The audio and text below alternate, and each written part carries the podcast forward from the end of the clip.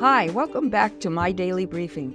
This is Gwen Diaz, and I hope you're enjoying the podcast and discovering that the Bible really does make sense when its stories are told in chronological order.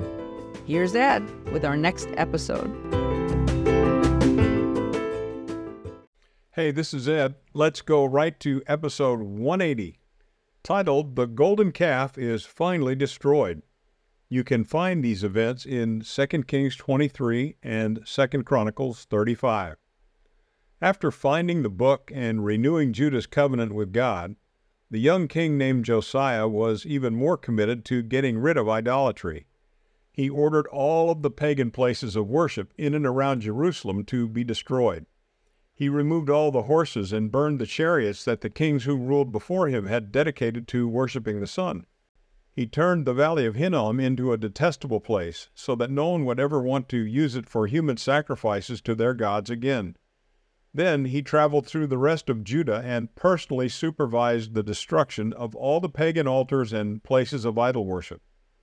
Josiah even traveled into the Assyrian territory of Samaria. When he arrived in Bethel, Josiah demolished the golden calf that Jeroboam had set up. He burned it and ground it into powder.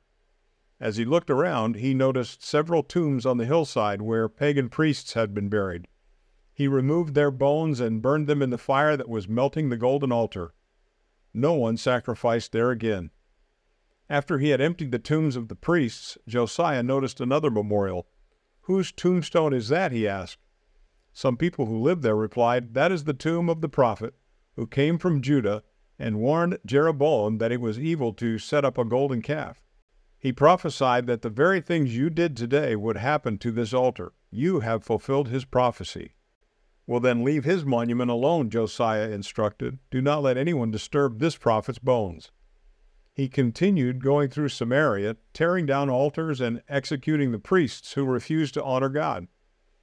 When he finally arrived back in Jerusalem, Josiah organized a Passover feast to celebrate God's goodness.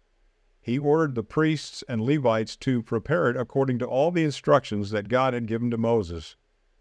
Josiah and other wealthy leaders provided generously so that everyone could offer a sacrifice. There had never been a Passover celebration like this before, and there had never been a king like Josiah, who loved and served the Lord with all his mind, heart, and strength. Even during an extremely wicked time in history, he completely obeyed God's commandments.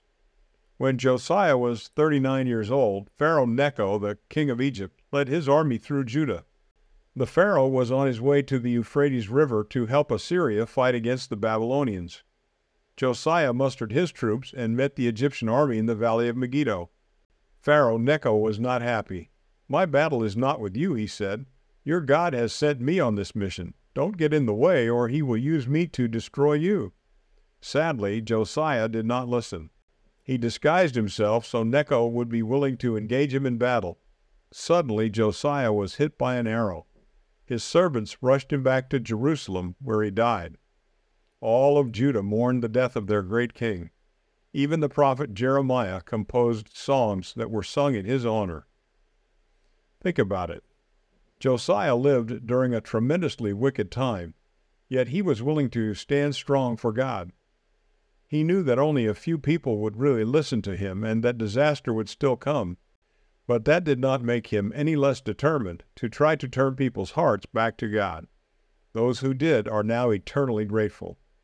Daniel 12:3 says this: Those who are wise will shine like the brightness of the heavens, and those who lead many to righteousness like the stars forever and ever. Are you willing to be a bright light in a dark place, even if only one person takes notice? Now go and be that light today.